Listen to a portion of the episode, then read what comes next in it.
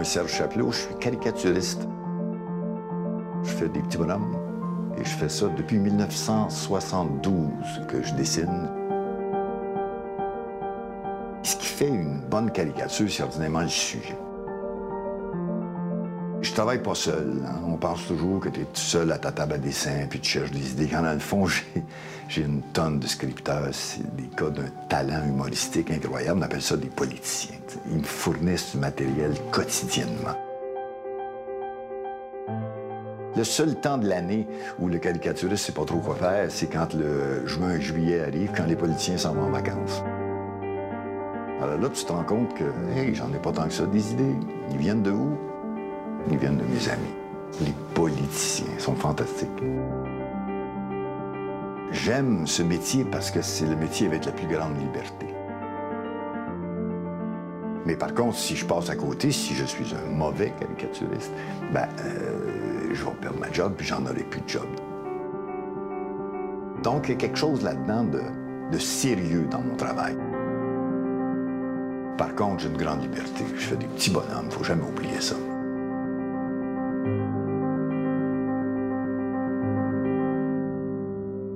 Serge Chapelot, bonjour. Bonjour. On est dans votre bureau, dans votre environnement de travail. On entre. Oui. Comment choisissez-vous la caricature de la journée qui va apparaître évidemment dans le journal de demain? Ordinairement, euh, quand, pendant la période euh, normale du temps des- des- où les politiciens sont tous présents, puis qui sont à l'Assemblée nationale ou à la Chambre des communes, c'est eux autres qui me choisissent. C'est c'est les, les sujets, et ça monte à la surface. Mais ça reste une job, puis c'est un, comme on dit, un full-time job. Euh, je rentre ici tous les matins. Je lis mes journaux. Je lis mon pad maintenant, avec la presse plus. Et euh, je prends des notes. Je participe au meeting éditorial, ce qui est très fun, avec des gens très sérieux. Et euh, on discute. Puis là, je prends des notes sur des sujets. Je viens dans mon bureau, puis je fouille. Et donc, les politiciens sont habitués de se voir caricaturés par vous, mais quand c'est la première fois que vous caricaturez quelqu'un, un nouveau politicien, on va dire, et que vous le rencontrez en personne, ça donne-tu de drôles de rencontres? C'est sûr qu'ils n'aiment pas ça. C'est sûr et certain qu'ils n'aiment pas ça. C'est pas. Il y en a quelques-uns qui ont un très bon sens de l'humour, qui sont capables d'accepter ça, mais euh, la plupart des autres sont fiers d'avoir été euh, vus comme une personne importante, donc on fait des blagues. Mais c'est sûr que je, je tairai le nom de certains politiciens euh, parce qu'il y en a trop qui sont vraiment pas contents. Euh, C'est comme, c'est sûr. Autant les hommes, pareil, plus les femmes, autant les hommes ont une perception d'eux-mêmes dans un miroir qui n'est pas la mienne. Alors souvent, surtout quand je dessine une, une madame, elle va me dire Oh, je le sais, vous allez me faire un grand nez. C'est pas ça du tout que je vais faire. c'est pas là que je m'en vais. Puis quand je, elle voit sa caricature, ou le, même le gars voit sa caricature, tu Oh, wow! Tu sais que Dr. Barrett euh, a dessiné comme un énorme personnage. Qu'est-ce que tu veux, il est gros. Mais il savait qu'il était gros. Et là, maintenant, il est obligé de recommencer puis d'effacer des contours parce qu'il Il a perdu du poids. perdu beaucoup, beaucoup de poids. Et donc, c'est une relation d'amour-haine avec les politiciens? Oui, j'ai toujours dit un très grand respect pour les politiciens. C'est un job de fou. hein. Euh, je disais tantôt que je me sens privilégié de faire cette job-là parce que moi, j'étais un petit bum de l'ultralette ordinaire qui était sa go, puis tout d'un coup, euh, je, me sens. euh, j'ai le droit de prendre mon crayon, j'ai un espace dans, euh, dans un journal et je peux faire des blagues, c'est merveilleux. Eux autres, ils se lancent en politique, font des tournées, jaser avec le monde, essayer de se faire élire, essayer de passer des lois. Puis si tu as le malheur d'être un peu malhonnête, tu te fais pincer un moment donné, c'est horrible. C'est pas une belle job d'être politicien, c'est pas. Tandis que la mienne, moi je regarde. Les politiciens, ils passent, hein. Ouais, Les, vous, vous les restez. caricaturistes, ils restent. Euh, quand il arrive des drames, par exemple, quelles questions vous vous posez avant de dessiner? Moi, je, je veux m'en aller chez moi. OK. Je trouve que la job du caricaturiste, c'est surtout de ne pas être sérieux. Euh, J'en ai fait quoi, une dizaine dans ma vie, des dessins sérieux. Euh, je trouve que ça ne sert pas à grand-chose. Toute cette, euh, cette crise alentour de, de Mahomet, puis des assassinats, de- puis là, les caricaturistes qui dessinent un, un crayon en forme d'épée. Ou de... Moi, je me suis dessiné debout avec une ceinture au lieu de des bâtons de dynamite, c'est des crayons. Je suis comme ça. Je l'ai fait ça une fois, mais ça suffit. J'aime mieux trouver un gag drôle qui va faire rire la personne qui prend son café le matin que supposément de faire réfléchir à ce grand concept de la liberté d'expression. On l'a, la liberté d'expression. Si je dessine Mahomet, puis que je me fais tirer en sortant d'ici, c'est mon choix, c'est personnel. Si le journal me dit je veux pas que tu dessines Mahomet, je le dessinerai pas. C'est arrivé ici. Mais des années plus tard, on me dit si tu veux le dessiner, c'est correct. Alors qu'est-ce que je fais?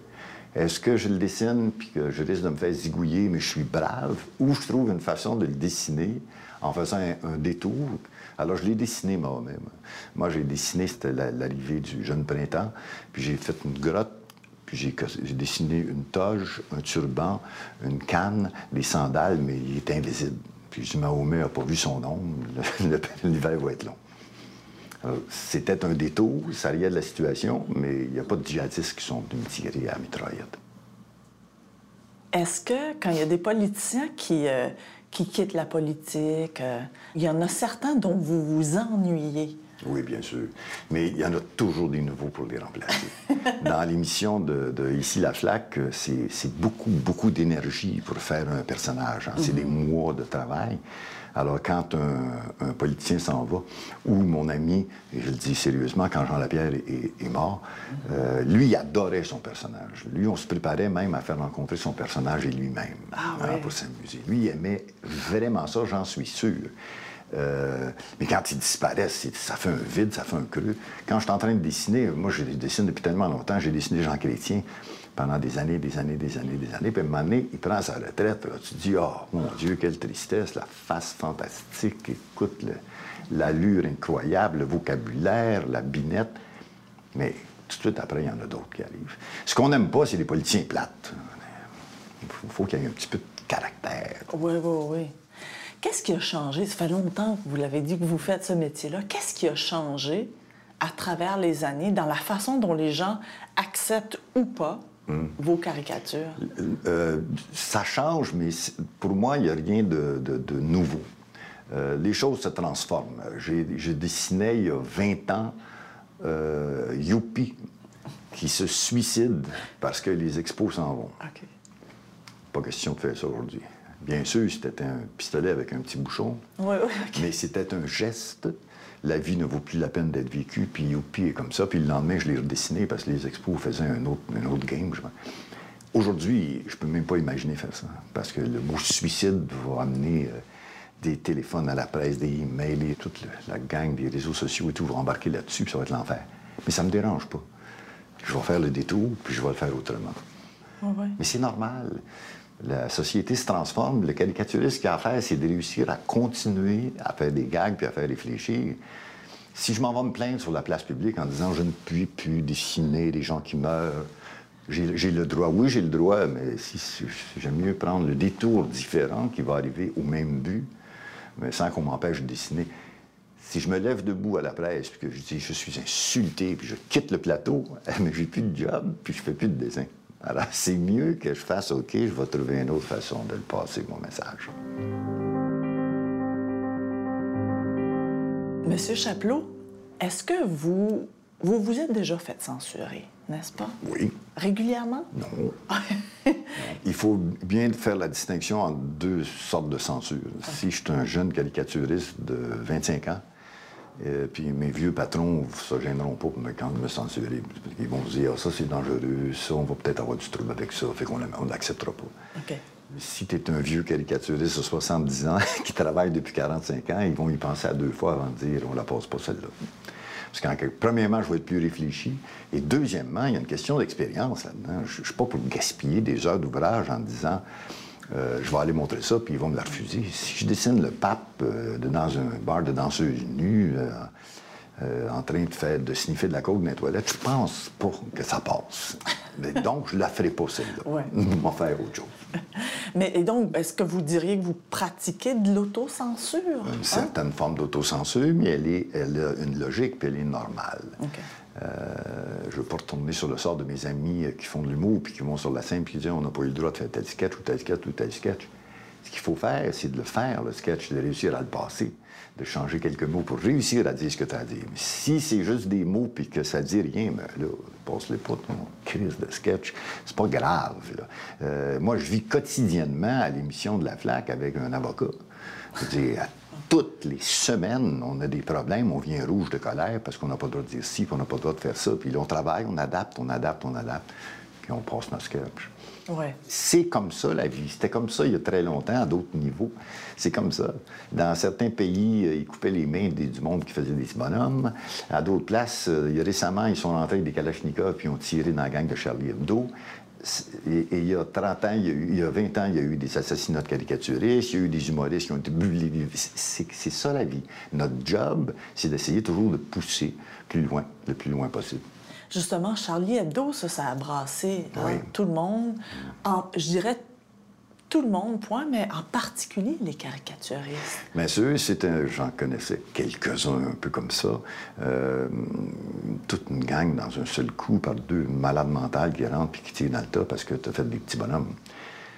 Il ne faut jamais oublier que ça, c'est de l'humour. hein. Il y en a qui le trouvent c'est trop, trouvent que c'est passé, qu'on devrait aller plus loin. Mais à la base de ça, c'est de l'humour. C'est un- C'est un métier très, très respectable. Ça ça montre qu'une certaine, une saine démocratie, là, ça peut se permettre de rire. Fait que quand les gars comme ça, tu sais, de se faire arrêter par un avocat, c'est pas grave parce que tu vas contourner. Mais tu peux pas arrêter face à un malade qui a une mitraillette qui tire dedans. Alors, ça, c'est grave. Le reste des combats, de savoir que je peux pas faire tel gag, mais le lendemain, m'en faire un autre. Puis, moi, me reprendre, moi, me reprendre à côté. C'est ça, le- le- le- la beauté de la job. Sinon, change de métier. Euh, on, on faisait des rencontres. Moi, et Aislinn, qui est le, le cartooniste de la Gazette, c'est un grand chum depuis euh, une éternité. Et on faisait des rencontres avec des jeunes caricaturistes. Je me rappelle, Bouchard était au pouvoir. Et euh, Lucien, et euh, il y a un jeune caricaturiste anglophone qui dit Quand je dessine Bouchard, je suis tellement fâché que je brise, je brise la mine de mon crayon. Et moi et Aislinn, en même temps, on a dit Tu changes de job. Ah oui, hein? Tu changes de job, c'est parce que tu es supposé, au contraire, faire Oh, wow, je vais avoir du rire, fun. Et en ça, rire ouais. beaucoup. C'est pas ça. Tandis que je regarde euh, M. Couillard, puis j'aime ça le dessiner, moi. M. Harper, quand il est parti, j'aimais ça le dessiner. Mais tu vois, lui, quand il est parti, ça m'a pas dérangé du tout de faire un autre bonhomme. c'était ça, c'était c'était assez. hein. Justin est plus agréable à dessiner. Ah ah oui, ouais, oui, hein? ah oui, oui, oui. Tu vois, Justin, on peut dire, euh, vous êtes une jeune femme, c'est un beau garçon, Justin. Oui. Hein, c'est un beau gars. Euh, tout le monde dit, hey, ça doit être difficile à dessiner. Que non. Parlons de la flaque. Mm-hmm. Ici, la flaque, ça fait longtemps que vous en rêviez. oui, ah oui, Hein? oui, oui, oui, oui. Ouais. Moi, dans les années 80, ouais, au début, années 80, j'ai commencé à faire des petits bonhommes en caoutchouc. En me disant naïvement, euh, j'étais un petit peu tanné de dessiner parce que c'était pas assez payant. Je me suis dit, c'est fantastique. Je vais pouvoir faire une caricature puis la réutiliser à tous les jours. Ben oui. Ben oui. En étant, en- sans jamais penser une fraction de seconde que les stations de télévision étaient toutes me sauter dessus en disant, hey, c'est le fun, mais non, c'était pas ça. Ça n'a pas marché du tout. On a fini à Radio-Québec à faire la, la promo pour les émissions de Radio-Québec. Ça a duré la minute et quart à Gérard. Oui, c'est bien. Mais ce qui est le plus étonnant là-dedans, c'est qu'on avait la meilleure cote d'écoute de la station pour une minute et quart. Ah, ah bonsoir. Tiens, ça tombe bien. Ça tombe bien parce que je filais justement pour ça. gars. Bande de fainéants. Hein? J'ai jamais vu une génération de chips pis de coke de même? 19h30, deux points. Les jeunes, c'est tous des fous. Ça, c'est... Hey, coupez-moi ça. Coupez-moi ça immédiatement, de. Mais ça, c'est un beau rêve pour vous, Oui. là, parce que la flaque a eu. Tu sais, il y a eu plusieurs transformations. C'est devenu une marionnette à un moment donné. Oh, oui, était en, dessin, il était en caoutchouc, il était en gros caoutchouc. J'étais couchant sur un bureau avec Michel Mongeau, puis on faisait à bout de bras comme ça, bouger la marionnette. On a fait casse-tête à Télémétropole. Tu sais, les Daniel Lemire, Jean-Marc Parent, Michel Barrette, Pierre Verville. C'était tout à show-là, là. ça commençait tout. Alors, moi, je m'appelle Pierre Verville, imitateur, euh, comédien, humoriste euh, à mes heures. ah, mon Dieu, Serge, c'est vraiment un, observateur absolument incroyable. C'est quelqu'un qui m'a beaucoup influencé. Moi, pour mon métier, euh, il y a eu deux personnes qui m'ont vraiment influencé beaucoup. Jean-Guy Moreau, bien sûr, et Serge. C'est sûr que son regard, sa façon de, de voir l'actualité, euh, ces dessins, ces illustrations, ces, caricatures absolument incroyables de personnalités publiques ont sûrement influencé mes imitations, euh, c'est sûr et certain. Et euh, il a toujours été de bons conseils pour moi. Je me souviens à un moment donné où je faisais Robert Bourassa et il m'avait dit Tu devrais te mettre quelque chose ici faire une petite bosse ici parce que ça va t'enlever des épaules. Si tu te mets quelque chose ici, ça va faire en sorte qu'il va avoir moins d'épaules et comme ça, tu vas pouvoir mieux ressembler à Robert Bourassa. Et c'était pas quelqu'un de, très de, de, bâti et tout. Il, y avait une fragilité. Alors, ça illustrait cette fragilité-là. Et ça, c'est Serge qui m'a dit de faire ça. Et ça donne des petits bras. Bon. Tu comprends le personnage quand tu vois le dessin. Et ça oriente parfois aussi la voix le fameux on faisait avec Paul Martin. Quand tu vois la caricature, et puis il y, a une combinaison euh, euh, que je trouve. Euh, l'amalgame est. En tout cas, moi, je trouve parfait, façon de parler. Disons que c'est un naturel. Mais comme je dis, j'insiste là-dessus, c'est Serge qui était là avant moi. Hein. Alors, c'est lui qui m'a influencé, et non pas le contraire.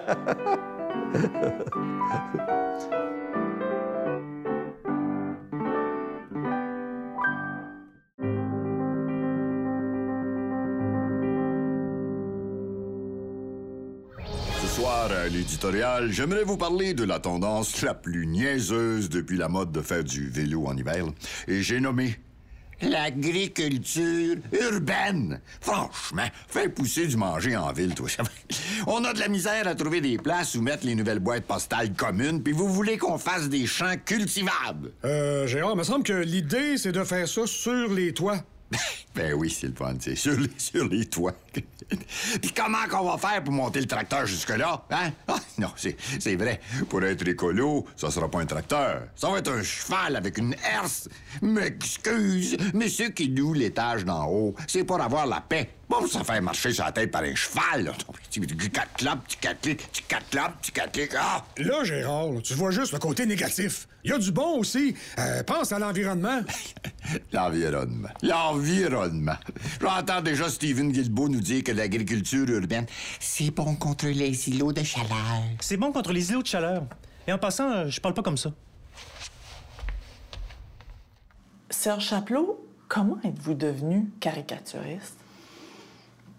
Euh, hmm, comme ils disent, excellente question. Non, euh, j'ai toujours dessiné. Je viens d'une famille où tous mes frères dessinaient et la plupart mieux que moi. Moi, j'étais le bébé. Et à l'école, j'étais pas très bon, j'étais pas très confiant, j'avais pas confiance en moi. La seule place où je pouvais me retirer dans les marges de mon cahier, c'était en dessin. Et ça me valorisait. J'étais bon. J'avais une certaine habileté de mes mains. Euh, j'étais un grand mec euh, qui avait de la misère à sauter d'un sport, puis qui n'était pas d'un bon dans ça. Alors, je me suis un peu laissé aller là. Et c'est jamais arrêté. la famille chez moi, je suis le seul qui est allé faire les beaux-arts. Hmm. Mais c'est mon grand, grand, grand, grand frère qui était rendu un enseignant, qui a 15 euh, ans de plus que, moi, qui a dit à ma mère, vous devriez le laisser aller aux beaux-arts. Je savais même pas que ça existait. Alors, je restais encore chez maman à 16 ans. Je suis rentré à l'école des beaux-arts. Et quand je suis rentré le soir, ben, j'étais en train de peindre et de dessiner. Et maman est rentrée dans la chambre. Elle dit Qu'est-ce que tu fais là? Ben, Je dis Je dessine. Elle dit T'as pas de devoir. c'est ça. Ça. C'était pas perçu vraiment. Alors, pour moi, c'était un signe de liberté. Et en plus, quand tu as une habileté, tu, tu joues avec. Oui. Mais comment alors, parce que là, aux Beaux-Arts, c'était autant le dessin que la peinture, comment la caricature, qui est vraiment plus spécifique? C'est là qu'elle arrive, parce qu'aux Beaux-Arts, tout le monde est des, des artistes qui souffrent, et moi, je fais des niaiseries puis des jokes, fait que c'est comme les affaires que je faisais, c'était rire, dessiner le professeur, faire une sculpture tout croche. Il y a un côté humour là-dedans, où j'ai jamais pris la vie trop, trop au sérieux. Je pense que si j'avais pris la vie trop au sérieux, j'aurais été très, très malheureux. Qu'est-ce qu'il faut pour être un caricaturiste? Mm, mm. À part savoir bien dessiner et rire. C'est ça. Là, c'est l'adulte qui parle en disant Moi, je dis toujours, ça prend du talent. Euh, par contre, le mot talent, euh, ça peut autant euh, s'adresser à, à, Cummings euh, du National Post qui dessine comme un bébé de trois ans, mais c'est très bon. C'est très, très drôle. Je me autant sur un congrès de caricaturistes, puis on, est, on passe dans une grande salle d'exposition à Ottawa, puis il y a une exposition de dessin pour enfants, puis il y a quelqu'un qui a crié Hey, ils copient sur toi. T'as volé leur style aux enfants. Mais tu pas obligé de dessiner euh, avec euh, l'équilibre, mais tu sens, tu sais clairement quand quelqu'un a un talent pour aller chercher le petit coup de crayon, le regard, euh, l'expression. l'expression, le gag. Il y en a qui dessinent puis qui sont pourris. Et ça dure pas, hein? C'est pas un métier, là. C'est un accident de parcours, la caricature. je suis tombé là-dedans quand j'étais petit, à l'école tous les caricaturistes te, diraient ça. Ils sont pas là à l'école de caricature, il n'y en a pas. Ils n'ont pas étudié là-dedans parce que ça se fait pas. C'est tous des gars un peu à part, un peu bizarres, les filles aussi, même affaire. Je pense à Sue, Sue The Work, une bonne amie. C'est une gang de flyers qui ne savaient pas quoi faire de leur vie. Puis en plus, il n'a pas de job, là. Il n'y en a pas tant que ça. Il, non, il n'y en a pas. Aux États-Unis, il y a 20 ans, il était 350. Je pense qu'il en reste une soixantaine. Euh, les journaux ferment. Hmm le premier tu c'est le caricaturiste parce que tu vas économiser de l'argent. Tu prends la caricature du gars qui dessine à New York ou à Washington, qui est dans un syndicate feature. Il distribue, lui, il est millionnaire. Mais le caricaturiste, en plus, c'est la personne qui est supposée dessiner son monde. Hein. Moi, je dessine ici à Montréal mon Denis Coderre, mon monde des politiciens. André Philippe Côté, qui est à Québec, c'est son maître et régiste. Uh-huh. Alors, on, dessine nos gens. Il dessine les problèmes de sa ville. Fait que que ce soit à Philadelphie, à Denver ou à Seattle, souvent ces places-là, ils n'en ont plus de caricaturistes. C'est ça, hein, c'est les fous du roi. C'est un vieux cliché, mais c'est ça. Hein. Mais il faut adorer la politique, non? Hmm, je commence à moins adorer ça, là. Mais il faut aimer ça. Oui, il faut aimer ça. Parce que sinon, c'est eux qui sont votre... Ça, oui, oui, c'est le gagne-pain, il est là. Et porter un regard sur la politique qui est cynique? Non. Non. Le, le, le, cynique, c'est pas le caricaturiste, c'est le politicien qui me, qui me compte des mensonges. Ça, c'est du cynisme. Moi, je regarde et je transpose. Et une fois de temps en temps, je suis capable de montrer au public le matin qui rit, c'est donc vrai. Alors, s'il dit c'est donc vrai, là, on n'est pas tous des cyniques. Là. Ouais. quand on dit ah, les gens regardent la politique aujourd'hui, ben arrêtez de nous fourrer, bon Dieu, on va avoir plus confiance des politiciens.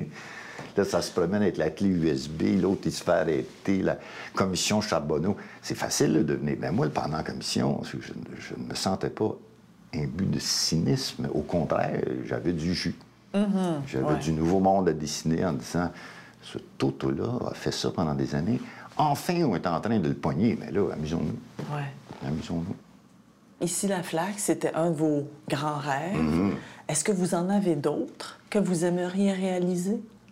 Hmm, non, mes rêves aujourd'hui, ça va être le bouche sérieux, mes, mes rêves aujourd'hui, c'est de rester en santé, mm-hmm. euh, d'avoir du fun. Puis du fun, ça peut autant impliquer de dessiner puis de faire des affaires de la flaque. Mais si quelque chose m'énerve, si j'ai plus le goût, je vais te le loger vite en crise. Ça me tente plus de perdre du temps. Parce qu'effectivement, j'en ai moins. Et ça, ça compte. Ma santé, ça commence à compter parce que j'ai eu plusieurs petites affaires quand tu arrives à l'âge un peu plus adulte. Mon rêve, c'est de continuer de, voyager euh, une fois de temps en temps, euh, d'aller me promener, de dessiner. Je ne veux jamais arrêter, moi, à un moment, là, je dis, je ne prendrai jamais ma retraite. Et on en reparlera dans la prochaine revue l'année prochaine. Je vais peut-être avoir pris ma retraite, je ne sais pas. Mais dans le moment, j'ai aucune intention d'arrêter ça. Ça m'habite et ça me fait vivre. Tu, te, réveilles le matin. J'ai vu tellement de gens prendre des retraites tristes, hein, où ils sont assis chez eux, puis c'est plate. Hein, Tandis que moi, tu sais, là, je vais, je vais en Floride euh, avec ma blonde. Et on a un petit euh, condo, tranquille et tout. Mais j'ai ma tablette à dessin là-bas et tout. Puis là, les gens disent Qu'est-ce que tu vas faire en Floride? C'est une place de vieux. Je suis vieux. Je peux-tu y aller? C'est correct. C'est permis maintenant. Non, c'est très bien là-bas. On se repose, puis il fait beau. Serge Chaplot, merci beaucoup. Merci.